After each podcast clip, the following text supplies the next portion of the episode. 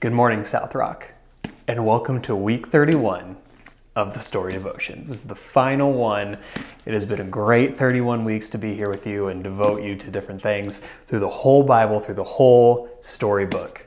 This is Revelation, and Revelation is always a touchy subject. It's something that people don't want to talk about, people don't want to touch with a 10 foot pole. You really won't hear it preached, you won't hear it taught a lot because there's so many theories and thoughts and opinions and I have mine, and everybody on staff has theirs. And uh, Rick yeah, uh, last week he said, you know, he's a pan millennialist because he thinks it'll all pan out in the end. And you know, there's all these different opinions, but it's so important to still read it and still study it and still look at it because there's so many important and worthwhile things here and, and things that instruct the church and, and tell the church just what to do and how to feel and what to look for.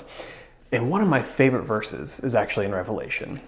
And it comes on the next to last page before the epilogue, uh, on page 469 in this red book. The Spirit and the bride say, Come. And let the one who hears say, Come. Let the one who is thirsty come, and let the one who wishes take the free gift of the water of life. And I love that verse because it is an open invitation from Jesus and the church saying, Everybody's welcome. Everybody can come in just come. If you're thirsty, we have living water. If you're alone, come. If you hear this, come. Everybody needs to get here, get to the church, get to the cross, be with Jesus. And I, I, love this verse. It is just such a it's a warm fuzzy verse to me in a book that people are confused about and concerned about, when really at the end it can boil down to that. This is Jesus saying, There's gonna come a time where I'm back.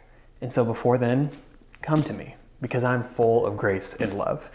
But what's really cool is the first line. I love the Spirit and the bride.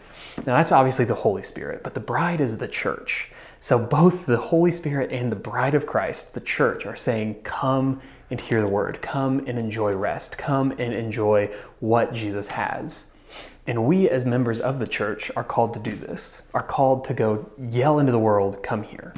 And so this is my final devotion to you, the final thing to admonish, uh, devote you to, and, kind of teach about.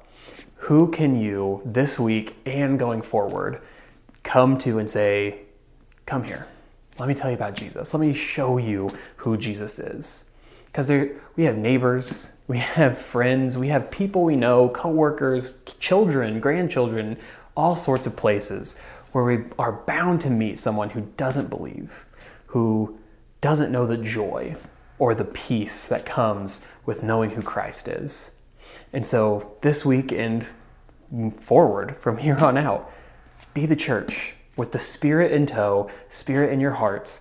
Look for these people that need to hear the words, Come and rest. Have this living water and don't be thirsty anymore. So that is all I have for not only this week, but for the story. So it has been an honor to do this with you, and I'll see you around.